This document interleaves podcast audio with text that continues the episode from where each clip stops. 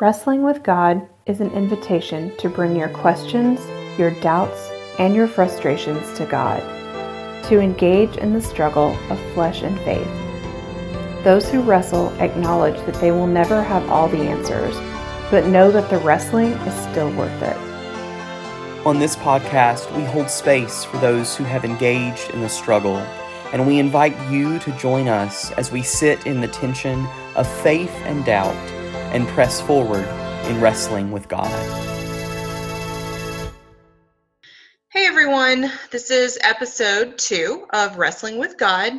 And today we thought we would read from the good book, the story of Jacob wrestling with God, and talk about why that's significant to us, um, why we've named this podcast Wrestling with God, and just just dig into it. So we are going to read the scripture, which is Genesis 32, 24 through 32.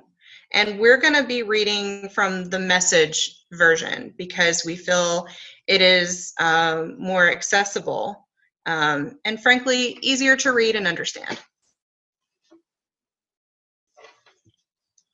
But Jacob stayed behind by himself, and a man wrestled with him until daybreak. When the man saw that he couldn't get the best of Jacob as they wrestled, he deliberately threw Jacob's hip out of joint. And the man said, Let me go. It's daybreak. Jacob said, I'm not letting you go till you bless me. The man said, What's your name? And he answered, Jacob. The man said, But no longer. Your name is no longer Jacob. From now on, it's Israel, God wrestler. You've wrestled with God and you've come through. Jacob asked, And what's your name? The man said, Why do you want to, to know my name? And then, right then and there, he blessed him.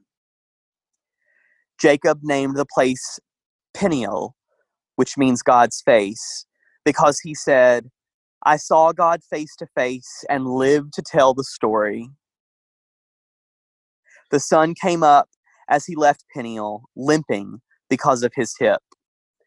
This is why Israelites to this day don't eat the hip muscle, because Jacob's hip was thrown out of joint.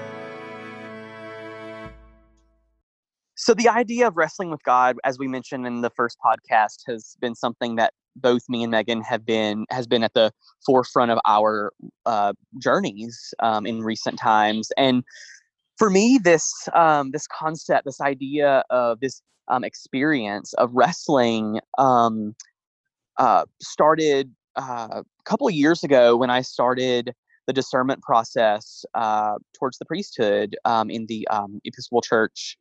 in my faith tradition, uh, prior to going to seminary, prior, prior to having your own church, prior to being a minister, prior to any of that, uh, you go through what's called a discernment process where you walk through um, a time of, uh, of questioning, um, a time of uh, considering other options, a time of challenge, a time of, uh, of uh, deep prayer, and thought um, as you think about uh, what God may be calling you to. Um, and that, in and of itself, is inherently a wrestling process, just because of all of those things that I just mentioned. But yeah, the fir- but this first year of seminary has been particularly um, a, t- uh, a a time of wrestling, um, and I think it's meant to be in some ways. Um, you're put into a a community of strangers. You're just kind of dropped in. Um, you're uh, you start doing things that you've never done before. Um, things like preaching, things like um, uh, those and other things. um, and in all of that, um, you learn about yourself, and um, oh, uh, you do things like being a hospital chaplain and you're put in situations where you help other people where you start to practice leadership and when you're in those situations certain things bubble up to the surface. And um, if um, any of you saw my Instagram post from a, about a week ago, um, I have been really intensely dealing with this idea of wrestling with God for about the past four or five months, especially. Um, if you haven't seen the video, I'll just give a brief recap. I have been terrified of public speaking my entire life, which it's ironic that we're doing a podcast now. Yeah, but it's a, it's a good thing we're podcasting.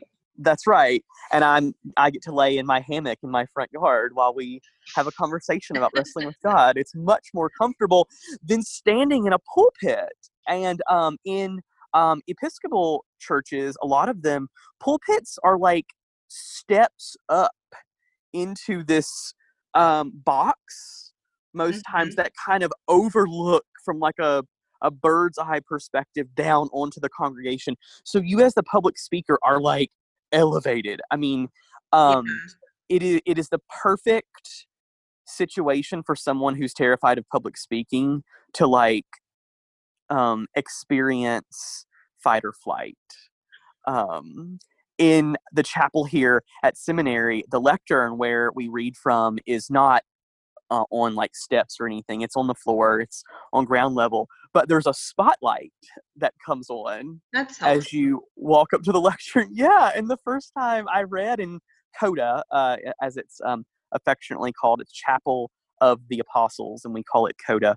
Um, the first time I read there and the spotlight came on, I was already nervous, but it just like my nerves went through the roof. Anyway, um, I've always had this fear of public speaking since I was a kid, and it developed combined with other trauma. Um, I was a part of a very dysfunctional family. Um, we've talked a little bit about my religious trauma in the past too. In addition to all of that, I developed this fear of speaking in front of people, and from that developed a a, a stutter, a stammer. And so, especially the past four or five months, as being here at cemetery, at being here at seminary, as it's gotten more intense, I I've multiple times told God, I am not capable of doing this. I cannot speak well.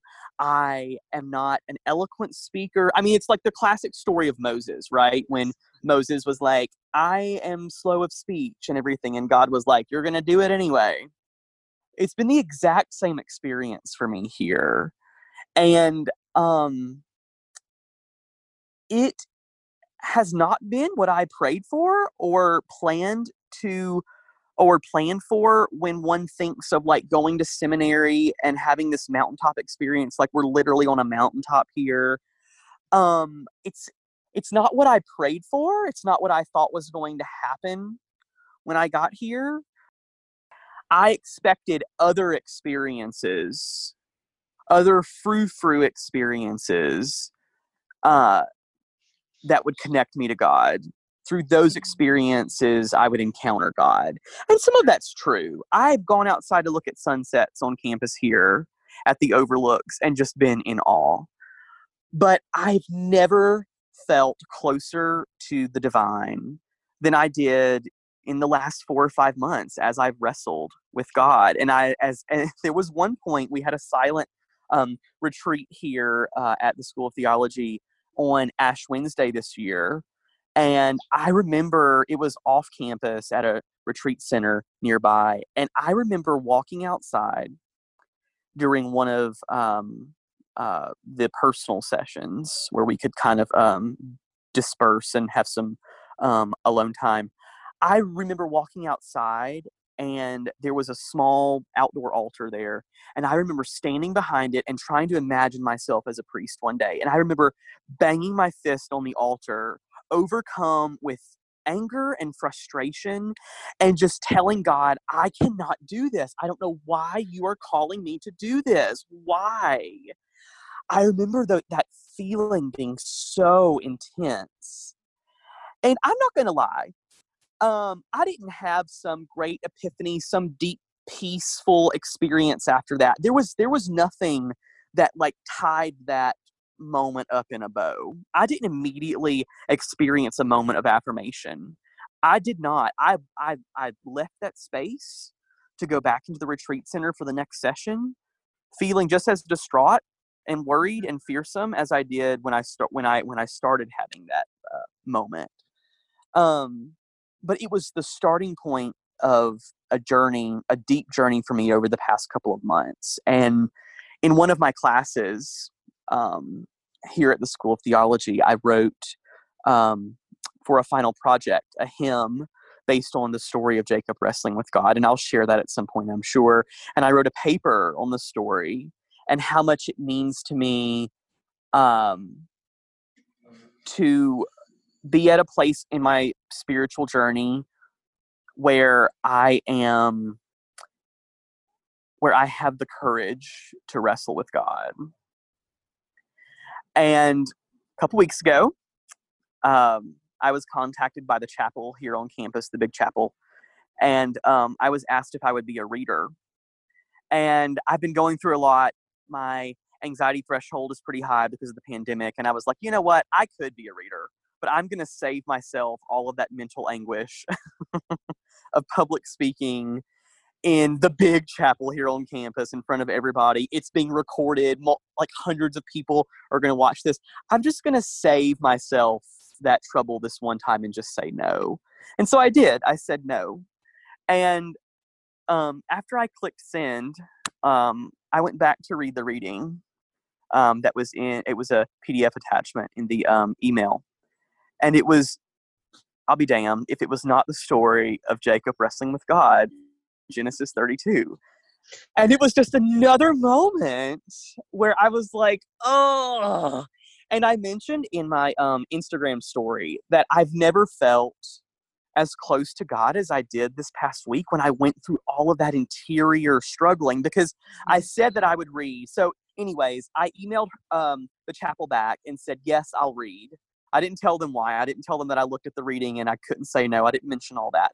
But I said that I would read. And for the next three or four days in preparation for reading on Sunday, um, I went through elation after having experienced God on such a deep level and total fear going back to the primal fears from high school and from and from uh, in uh, from high school and middle school of moments when I spoke in public and stuttered and was made fun of and experienced all of that trauma.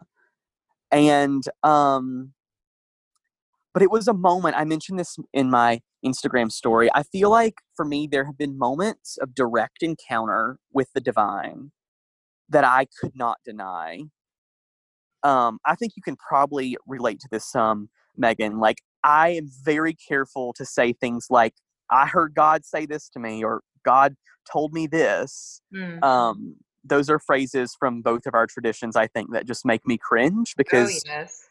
A lot of times you can say whatever you want exactly it gives you free license many times to say whatever you want and oftentimes for me when those phrases were used what followed was was um, manipulative or it was a power grab or something like that yeah. and so anyways i'm always careful to say that um, and that's part of my discernment too i think you have to listen but anyway um, I couldn't say no. Like this was one moment in time where I heard um just loud and clear, you need to do this. I'm going to be with you. It's going to be hard. It's going to suck. There are going to be hundreds of people watching you in a live stream. You may fail, but I also I I did it. And it was pretty good, I think. But more than just being good, I got to tell this story of wrestling. And so for me, I didn't even care if I stuttered. I didn't even care if I was nervous about speaking in front of a lot of people. I got to vocalize, I got to put into words, into audible words, what I had been going through this whole idea of wrestling, this whole idea of struggle. I got to put into words um, a beautiful story from the Old Testament that so perfectly encapsulated what my journey has been over the past couple of months. Um, and for me, it was just a moment I could not deny the presence of God. I just, I just couldn't. There are certainly times when I feel God is so far away, and that was a moment where I felt God was literally as close as my own heartbeat. Mm. So for you, is wrestling with God, it sounds like it's an invitation to do the hard things and to do the inner work and to not just accept what you're told about God um, on face value, but to really engage in what it means to follow God and um, and search for Him.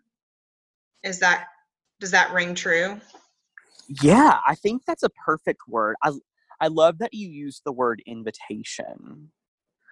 Um because not everyone accepts it. That's right. That's right. And I think that what I've learned is that the act of wrestling, and I made this point in my in the paper that I wrote for that class that um, I mentioned. Um, a very big part of wrestling is that it is an intimate experience. Mm. You are physically involved with someone wrestling, but if it's a spiritual struggle, you're still just as much emotionally and spiritually involved in a very intimate encounter. Yeah. Um, the whole idea of wrestling means that two people are coming together um, to um, to sometimes duke it out mm-hmm. to sometimes um, fight, to sometimes struggle, um, to sometimes uh, uh, uh, to intentionally put themselves in a situation where one person might lose or probably will lose. That's the whole idea of wrestling, right? Of a fight. You know, you watch a wrestling match on TV. There's a winner, there's a loser. So there's a very there's a very intimate component of wrestling. And in that way, it very much is an it very much is an invitation, I think. Um, and you do, you have a choice to accept it or not. God, I think that is so beautiful. And I don't think that people should be looked down on if they don't accept the um, invitation. Um, because it, it takes a lot of strength, kind of how you mentioned in our first podcast. Um, when you were completing your master's work, like you didn't have the mental capacity to do the wrestling at that point. Yeah. Um, it does it does take it does take energy um, but it but it absolutely what it what it uh, yields in the end is an intimate encounter um, and there is nothing compared to that experience of intimate encounter.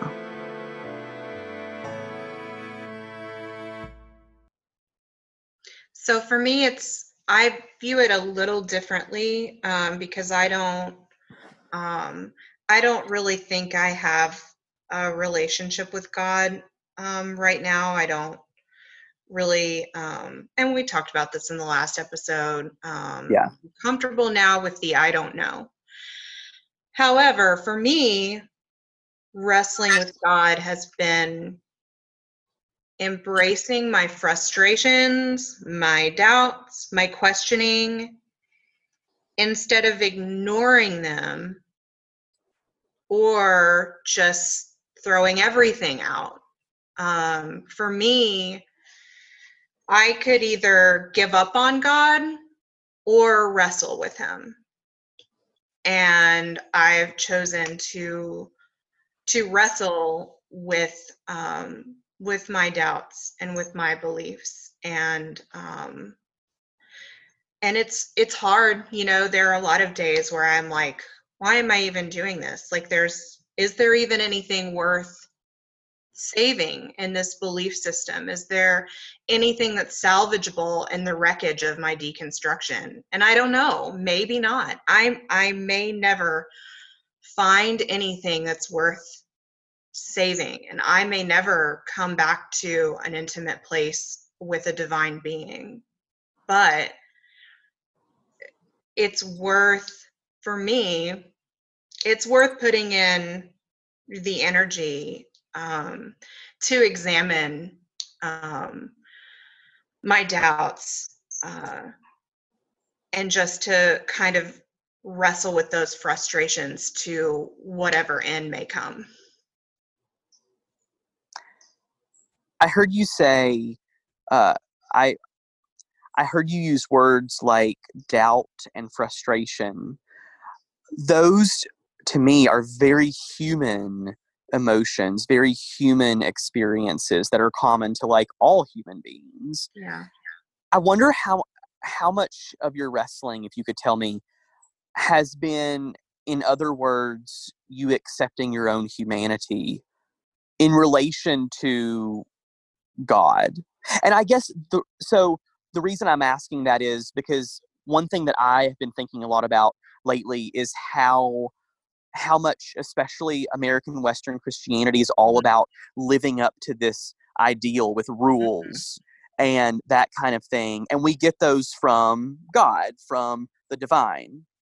And so in those traditions, I think of the Christian journey being trying to be as much like God as possible and being punished when you fail or being shamed when you fail.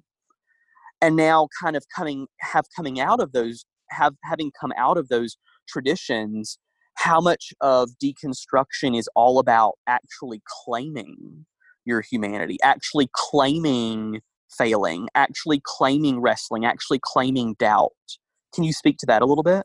Yeah, I'd love to. Um, I so I think a lot of particularly evangelical Christianity and purity culture, it's all about this denying yourself. You're denying not Yes. only, you know, when we think about purity culture, we think of like sexuality, uh, but it's it's also denying your emotions, your vulnerability, you know, everything that it means to be human. Um, in search of, you know, trying to be more like Jesus. I mean, everyone is like, less of me, more of God.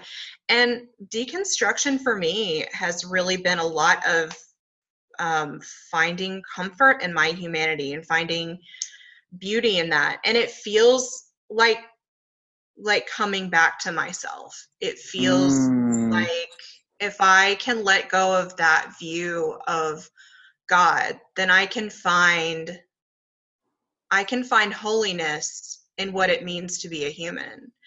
And Oh. honestly, if I if if I can you say that one more time? yeah, if I can remember it. um, if I can let go of that view of God where humans are inherently sinful and dirty, then I can look at my humanity as sacred and holy. And honestly, I think that a God who would create humans would not see them any other way. And so, if I were to reconstruct any concept of God in my life and and have a relationship with a God, um, it would it would be something like that, where my humanity is not only acknowledged but celebrated. Because I just I have a hard time believing that that God views humans as so inherently sinful and then and then sent you know created uh, a son to become just like us i think we're missing the point with that. I think that god that god put on human skin as you know people like to say not because we needed saving but because he wanted us to see the divinity of our humanity Mm, mm. I love that. I read recently, I forget exactly what I was reading, um, but the idea was proposed that, um, again, mostly Western Christians look at. Um, look at Jesus as like 95% divine and 5% human. Like we're so quick to latch on to Jesus's um, divinity that we miss his humanity. And I think that that has massive consequences for Christians. yeah Um, in the faith traditions that I grew up in, the major emphasis was placed on the atonement, divine work that Jesus did for all of humanity, and very little emphasis was placed on, at least um, in um, relation to the um, uh, work of atonement, very little emphasis was placed on this life that he lived that models for us how to live lives of peace and how to how to live lives that take care of the outcasts of society how to um, how to live fulfilled human lives where we are loved and where we love others. Like there, there there was just so much more emphasis placed on the divine jesus and what the divine jesus did for me and so little emphasis placed on the human jesus and what i can learn from the human jesus about my own humanity. Yeah. And i think that's missing so much of um, yeah of the point of what he came here for. I mean, if if you believe that um that Jesus, you know, came to earth as a human to live amongst us, what um what is the purpose? Eh, there's got to be to me something more than just, well, he was a lamb to be slaughtered, you know. There's got to be more to it than that for me. Hmm. hmm. So we talked about well i i mentioned um the class earlier that i wrote the paper for mm-hmm. um and the class was called and the word became violent a riff mm-hmm. on um, the first chapter of john uh, that says um, referring to jesus and the word became flesh it's mm-hmm. a riff on that and the whole class uh, did what i think is the very important work of tackling passages of violence in Scripture, passages where God um, is portrayed as this being that wipes out entire swaths of people. Um, uh, um, a God who is portrayed as um, being okay with human beings, uh, chosen human beings wiping out swaths of people. Um, the class was tough. Uh, yeah. It it made me read some of those stories for the first time ever and it made me realize how much we kind of put away that violence um, in scripture um, in our churches and we just kind of avoid those texts but anyways that can be for a whole nother uh, podcast um, episode the, the point of me bringing that up was that in this story, I chose this story to do my paper on one because I had been doing a lot of wrestling, but two because there's some violence mm-hmm. in the passage. In the end, uh, Jacob, after this intimate encounter of wrestling with God, is left with a broken hip. He is mm-hmm. physically injured and has a limp. Um, uh, the chapter tells us for the rest of his life. I think it yeah. says for the rest of his life. So, how do you or have you incorporated yet or will you do you think you will or whatever um, this idea of being left with a um, a limp after wrestling how do you see that as a part of the equation as a part of this picture uh, excuse me as a part of this journey of deconstruction yeah i guess i look at a limp as a, a reminder of what I've gone through and what I chose to do. Um, you know, Jacob didn't he could have chosen not to wrestle. I mean, I'm I'm that seems like it was a perfectly valid option. And I feel like for me, um, I I don't have to go through the work of deconstruction in the way that I've chosen to do. Um, but the limp is it's just a reminder to me that first of all i'll just never be a person who doesn't wrestle i mm. i don't think i mm. ever will be um And so the limp is just a reminder of who I am and um, you know just just my choice is to seek truth above all things. Mm. Mm. How about you? What does that mean for you and look like for you? So one of my big journeys in seeing a therapist in recent times, um, I've been seeing a therapist now for uh, six or so years. Um, some of the deep work that I've been doing recently with my therapist has been integrating my trauma into my life and mm. learning how to um, now that I've gotten over uh, kind of the sting of trauma, uh, learning how to use my traumatic experiences in a positive way and integrate them into my being. And it's so funny because I have an obvious limp.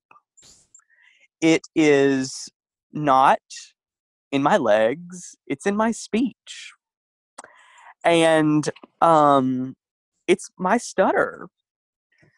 I, every time I speak publicly, every time in the future, when I'm a priest, God willing, and the people consenting, um, every time I get into a pulpit, it's going to be something that is a visible sign. And when I first started seminary last fall, a year ago now, I was ashamed of the stutter. I would do everything I could in chapel if it was my day to read to like avoid the stutter or to mask it or to pretend like it wasn't there. Um, I, I was all about separating mm-hmm. that part of me away from me because I felt shamed by it. I felt like it was an ugly, unwanted part of who I was. It was um, a product of childhood trauma for me. And I'm over that childhood trauma and I don't want to deal with the evidence anymore. Like, that's exactly how. Jesus, I'm an overcomer. Do what? In the name of Jesus, I'm an overcomer. that's right. If my granny was still living, that's exactly what Jesus said. Literally. Um, but I've learned to look at it differently. I've learned to, first of all, admit that it's going to be there. It's always going to be there, probably, in some capacity. And to own it, to yeah. claim it, to integrate it into who I am, to not be ashamed of it, to not let it be something that uh, makes me see myself as less of a public speaker, as less of a great, um, as a great public speaker, um, and to just to just own the limp. I I feel like Jacob probably every time he, you know, took a walk around the neighborhood, I felt like I feel like he probably was constantly reminded of that intimate encounter that he had with God when he was walking the dog and he had a limp, you know? When his neighbors were grumbling the whole way. But also, Yeah. Yeah. exactly right. That is exactly right. And so that for me is my limp. It is obvious and um it is easily seeable and um yeah but i am learning to claim it and integrate it and own it and not let it be something that brings me shame. It's ugh, to kind of go back to what you were saying it's a part of my humanity and i'm owning it and claiming it. And I think it speaks to, and even that passage in the Bible, it kind of flies in the face of prosperity gospel, right? Where it's this belief that um, if you do everything right and believe in God, then He's just going to make everything great and you're going to be well and you're not going to get sick and you're not going to um, be maimed in any way. And that's the exact opposite. You know, not only did Jacob have a limp for the rest of his life, but that limp was um, a representation of a blessing. Yeah, how ironic is that, right? Yeah. Yeah, it's the the Western Church is very ableist, but this is a reminder that there's there's no promise that that you'll you'll never suffer physically or in any other way. That's right. And I think that so and we can have a whole nother um podcast episode on this but one thing that i've realized in my own journey is that um to just get rid of the whole prosperity gospel first of all and come to understand that um that for me god is always with me walking with me through that stuff that we're going to experience bad things because we're human beings. Um, but instead of looking at God as this candy dispenser that like pops out some bubble gum for those only those who absolutely deserve it, that God is actually a mystery, that God is actually the source of love, that God actually walks with us through our trauma, that God walks with us through our pain and through our struggle. Um, that's been a major paradigm shift for me.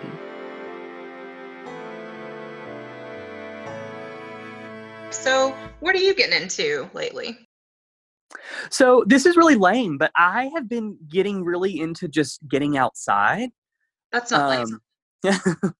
living in Southwest Georgia for the past um, decade, um, near where you're at now in um, Florida, yeah. uh, going outside during the summer is like not even going to happen ever this because it's so hot. Time. This That's right. Outside. That's right.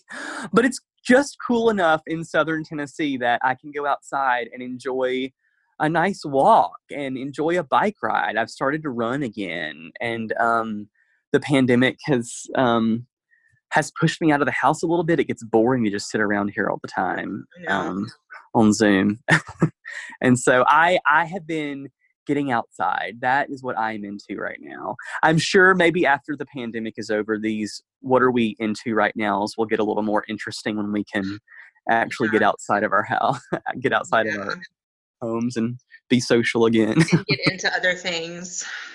right. Well, what about you? What are you into right now? Well, lately, um, I found this podcast. It's called Mega. And it is a fictional satire podcast about a fictional megachurch in Indiana. And it is love just, it.